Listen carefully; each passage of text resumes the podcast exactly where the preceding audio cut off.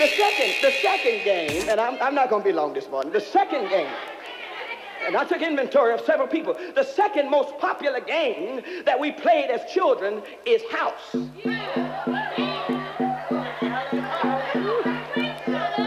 Now you have to watch out when folk are playing house. The object of house was pretension.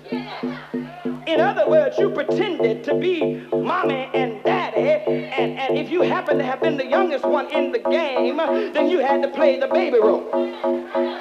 But as I looked at that today, as I looked at that today, and, and, and, and, and, and, I come to the conclusion that there's a lot of us who claim to be saved and we're still playing house.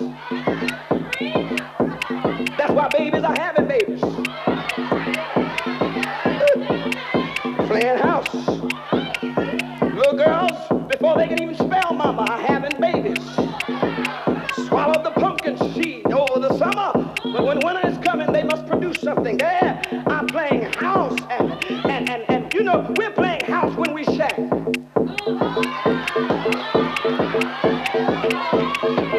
Now,